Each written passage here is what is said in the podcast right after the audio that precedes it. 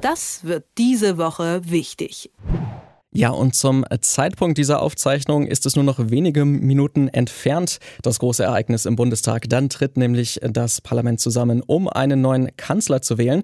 Olaf Scholz und seine Regierung, die stehen bereit, heute dann auch die Regierungsgeschäfte zu übernehmen. Für Feierlichkeiten ist dann aber auch vielleicht nicht ganz so viel Zeit, denn große Herausforderungen warten schon und auch die Corona-Pandemie ist weiterhin allgegenwärtig.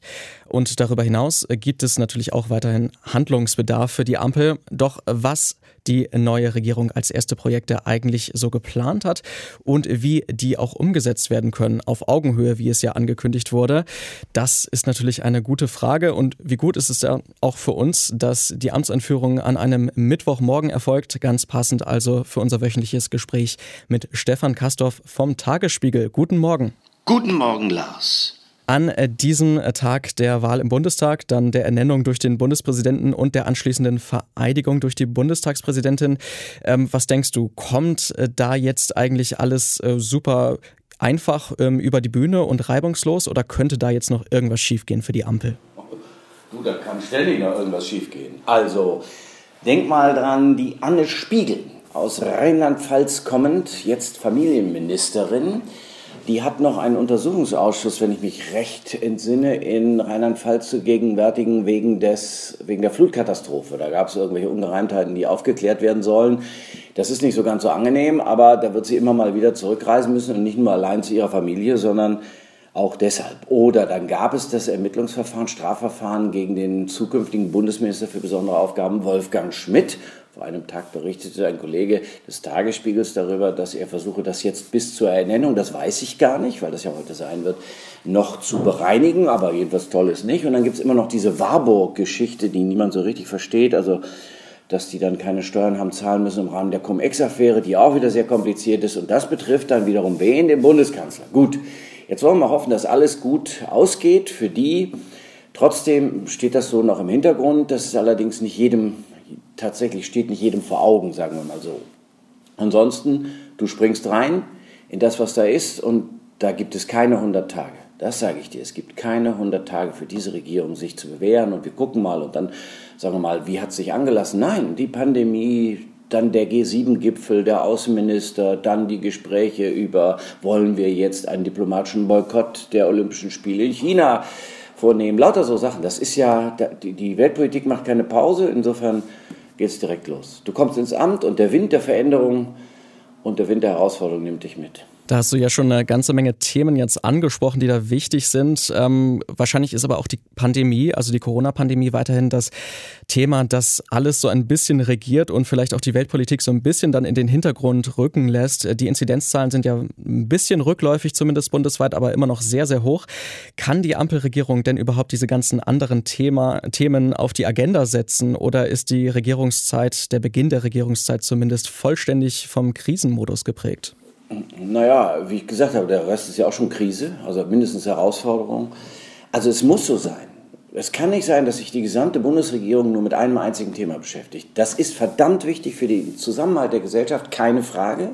Aber es gibt ja auch noch, nicht, in Sachsen auch, Regierungschefs, Regierungschefinnen, die in ihren Bundesländern je entscheiden können, was sie jetzt gegen die Pandemie tun wollen. Es ist nicht so, als ob Regierungschefs nichts zu sagen hätten in den Ländern. Nein, das ist ja das, was ich an der neuen Regierung schätze, die haben das vom Kopf auf die Füße gestellt. Haben gesagt, pass mal auf, erstmal muss gerichtsfest sein, also nicht alles, was wir hier gemeinschaftlich beschließen oder was wir erwägen, das wird dann von irgendeinem Oberverwaltungsgericht sofort wieder kassiert, was in der zurückliegenden Zeit immer so war. Starke Worte, starke Taten und bums war es wieder irgendwie nicht gerichtsfest, hat nicht funktioniert, war nicht gut, hat auch in den Augen und Ohren der Bevölkerung keinen guten Eindruck hinterlassen, weil du immer denkst, Mensch, die Politiker, die müssen es doch besser wissen. Wussten sie nicht. Das ist das Erste, das hat die Bundesregierung gemacht.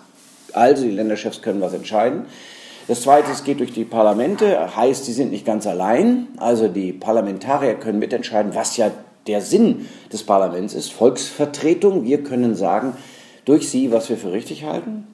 Ja, und dann, neben dem Ganzen, noch das, was ich alles nur so skizziert habe. Außerdem, Veränderung muss jetzt losgehen. Vier Jahre, das klingt lang, ist aber, wenn du dir das Programm anguckst, diese 177 Seiten und nur den Klimaschutzteil, du lieber Gott, da haben die aber wirklich was vor.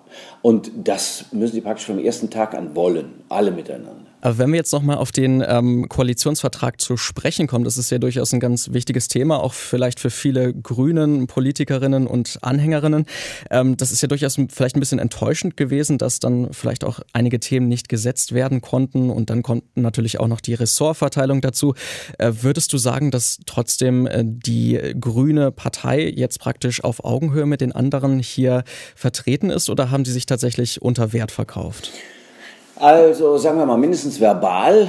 Robert Habeck versteht es schon, sich auf Augenhöhe mit anderen zu bringen, weil er eine wundervolle Art hat, Politik auszudrücken, wie du es ja so noch gar nicht gehört hast. Und das finde ich irgendwie schon mal interessant. Also man hört ihm zu, das ist gut. Dann hast du eine Außenministerin, die erste in der Geschichte der Bundesrepublik Deutschland, das ist auch schon mal gut. Was nicht gut ist, was ich gar nicht verstehen konnte erst, ist, dass die Grünen das Verkehrsministerium nicht an sich ziehen. Also wenn irgendwas grün ist, dachte ich immer, dann sei es die Verkehrspolitik. Baden-Württemberg, denken wir mal an dieses Bundesland da. Wer ist Verkehrsminister? Und da könnte man sagen, na ja, das geben wir mal der CDU. Nein, nein, nein, die Grünen wollten um die Verkehrs- und Mobilitätspolitik zu verändern. Den Verkehrsminister haben sie bekommen, aber im Bund nicht. Ja gut, vielleicht haben sie auch nicht so richtig gut verhandelt, aber auch das ist ja ein riesiges Investitionsministerium. Und das haben die Grünen nicht bekommen. Das muss ich mir mal vorstellen. Das wird an der Basis fortwirken. Deswegen war die Zustimmung zwar groß, aber nicht überwältigend. Und da sitzt auch so eine kleine, also da sitzt eine Gefahr für eine Zerreißprobe drin. Also äh, Cem Özdemir, der geborene Außenminister, von der Herkunft her, von der Ausbildung her, will ich mal sagen, also von dem Werdegang her, dem politischen, wird Landwirtschaftsminister. Ernährungsminister. Gut, dagegen ist nichts zu sagen, der wird das gut machen, vermute ich mal. Aber er ist jetzt nicht damit, dadurch bekannt geworden, dass er sich für dieses Themenfeld besonders eingesetzt oder in dem hervorgetan hätte. Ja, warum macht man das dann nicht anders? Ich meine, es wäre auch gut gewesen, Cem Özdemir zum Außenminister zu machen und die ähm, damals noch Bundesvorsitzende, jetzt gerade noch so im letzten gewissermaßen, Annalena Baerbock zum Beispiel zur Familienministerin oder zur Klimaministerin. Und Robert Habeck zum Fraktionschef ist ja auch ein wichtiger Posten. Nein, nein, nein. Das haben sie jetzt so gelöst und ich glaube, da gibt es immer noch Verletzungen und wie das so ist, weiß, wissen wir doch von uns beiden. Also Verletzungen heilen, ja, aber eine Zeit lang siehst du sie noch. Und wenn du Pech hast, gibt es eine Narbe. Und wenn du Pech hast, ist die Narbe tief und wenn du dann rührst, dann spürst du es auch noch. Ich will nicht sagen, dass die Narbe tief ist, aber man hatte von Baerbock und Habeck anderes erwartet im Umgang mit der Partei. Also nicht dieses harte Durchregieren in diesem Falle mit, wir machen jetzt Cem Özdemir zum Landwirtschaftsminister und Anton Hofreiter, der bisherige Fraktionschef, der kriegt einen anderen Job. Naja, bin mal gespannt. Das kann, wenn dann die Erfolge auch schwer zu erringen sein werden, was Klimapolitik angeht, nicht? das ist auch schwer, schwer, schwer, das, das kann schon auch noch eine richtige naja, Zerreißprobe für die Grünen. Ein anderes Thema, wo vielleicht Grüne und FDP gar nicht so weit auseinanderliegen wie vielleicht beim Thema Klimaschutz, ist ja die Außenpolitik. Ähm, da sind ja sowohl Grüne als auch Liberale relativ kritisch aufgetreten gegenüber autoritären Staaten wie zum Beispiel Russland oder China. Da wurde sich immer wieder kritisch geäußert. Die SPD ist da ja doch ein bisschen zurückhaltender. Nun hast du gerade eben ja auch schon äh, die Olympischen Spiele in Peking angesprochen. Wir haben gleichzeitig natürlich auch noch die äh, russischen Truppenbewegungen nahe der ukrainischen Grenze. Was für eine Außenpolitik kann und möchte dieses bunte Dreierbündnis denn eigentlich in den nächsten Jahren verfolgen? Ja, also wir haben ja gehört, Annalena Baerbock sagt, sie wolle eine wertegeleitete Außenpolitik machen, also ansprechen, was ist und nicht in den Berg halten damit. Also bei, bei den Russen, bei den Chinesen, ja, dann denke ich auch mal bei den äh, Atomgesprächen mit dem Iran, dann Belarus, Lukaschenko. Ja, keine Ahnung, wie das ausgehen wird, abgesehen davon, dass ich das mit der wertegeleiteten Außenpolitik hm, schon auch einen schwierigen Begriff finde, als wäre die Außenpolitik bisher nicht so recht wertegeleitet gewesen. Vorsicht, Vorsicht, nicht, dass die anderen beleidigt sind.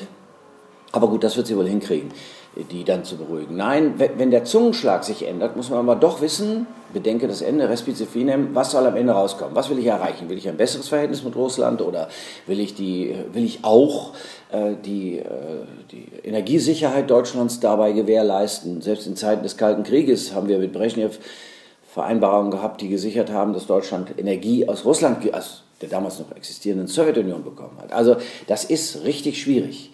Äh, nicht vergessen, das ist die Außenministerin und Außenpolitik wird auch im Kanzleramt gemacht. Und der erste sachte Hinweis darauf, dass das nicht so ganz so einfach werden könnte, ist ja, dass der äh, Bundeskanzler jetzt bald direkt seiende Olaf Scholz schon gesagt hat, ja, also es wird keine Kursänderung gegenüber China geben. Oho, Das klang aber schon ein wenig anders als das doch etwas forschere von Annalena Baerbock nicht, dass die relativ rasch aneinander geraten.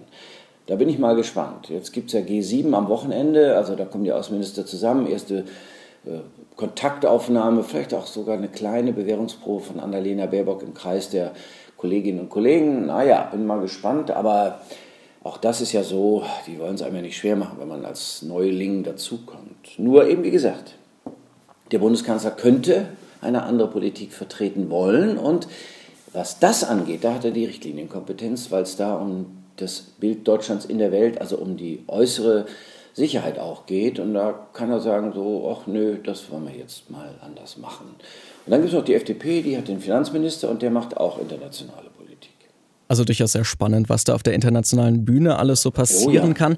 Lass uns ja. zum Schluss noch mal einen ganz kurzen Blick darauf werfen, wie eigentlich dann die Situation für die Ampel im Parlament sein wird, im Bundestag. Äh, die Union, die hat ja auch schon ein bisschen Kritik zumindest an den Corona-Plänen geäußert. Ansonsten kam da aber sehr viel Konstruktives, ähm, auch viele Glückwünsche zum Beispiel von Paul Ziemiak und anderen. Auf was für eine Oppositionsführung muss sich die Ampelkoalition denn da im Bundestag einstellen? Hängt so ein bisschen davon ab, wer neuer Parteichef wird, würde ich mal meinen. Also äh, wird es eine, eine Politik der Härte geben? Die CDU ist aber gut beraten, sich erstmal auf sich selber zu konzentrieren. Wer sind wir, wer wollen wir sein? Wohin werden wir diese Partei lenken und mit welchen Themen wollen wir die Menschen in der Bundesrepublik Deutschland davon überzeugen, uns bei der nächsten Wahl wieder ihre Stimme zu geben? Also das ist eine, Selbst, eine Phase der Selbstbesinnung. Dann, wie gesagt, äh, je nachdem, wer Parteichef wird, ist auch die Frage, wer bleibt oder wird Fraktionschef im Deutschen Bundestag. Und auch ist Ralf Brinkhaus. Und der hat schon ziemlich scharfe Töne angeschlagen. Ich weiß gar nicht, ob das so geschickt ist. Also, wenn du noch im Amt bist und in einer Bundestagsdebatte schon die noch nicht äh, im Amt befindliche Bundesregierung angreifst, als wäre sie es, ich weiß nicht, ob das so elegant wirkt, will ich mal sagen. Ich finde, ähm, die Union sollte das Florett wählen und nicht den Säbel. Bin mir aber nicht sicher, ob bei der Auswahl des Personals, das da jetzt so vor uns steht, ob da nicht der Säbel eher das, die Waffe der Wahl ist. Und das wäre für die, ähm, jetzt genau antithetisch gedacht, das wäre für diese Bundesregierung nicht das Dümmste. Wenn die Union harte Opposition macht, richtig harte Opposition machte, dann schweißt das die Ampel zusammen und wir haben ja von Angela Merkel gelernt, dass man, wenn es denn so richtig Angriffe prasselt, ganz ruhig bleiben muss. Und das kann der Olaf Scholz. Dafür ist er bekannt. Also er wird immer ruhiger, je mehr da auf ihn eingeprügelt wird. Und dann sagt er gar nichts. Und das musst du erst mal können. Und wenn du nichts sagst, dann erwächst du den Eindruck, als hättest du eine enorme Gelassenheit dem gegenüber. Nach dem Motto, du kannst mich gar nicht beleidigen. Ja, und das werden wir dann sehen. Wenn das so käme, würden wir das sehen in den Meinungsumfragen. Dann reden wir wieder darüber, ob ich recht hatte. Aber ich glaube schon, wenn die Union tatsächlich nicht das Florett wählt und sich ausgesuchte kleine oder andere Themen sucht, an denen sie deutlich macht, können auch große sein, aber anders dann in der, in der Formulierung, deutlich macht, wer sie ist und was sie sein will. Das müssen wir also dann noch mal ein bisschen abwarten. Die Ampel steht also. Heute erfolgt die Wahl von Kanzler Scholz und die Vereidigung auch des neuen Bundeskabinetts. Unter was für Vorzeichen diese Koalition startet und was so alles auf der Agenda steht, das hat mir Stefan Kastorf, der Herausgeber des Tagesspiegels, erklärt. Vielen Dank für deine Zeit heute Morgen. Vielen Dank für deine. Das wird diese Woche wichtig.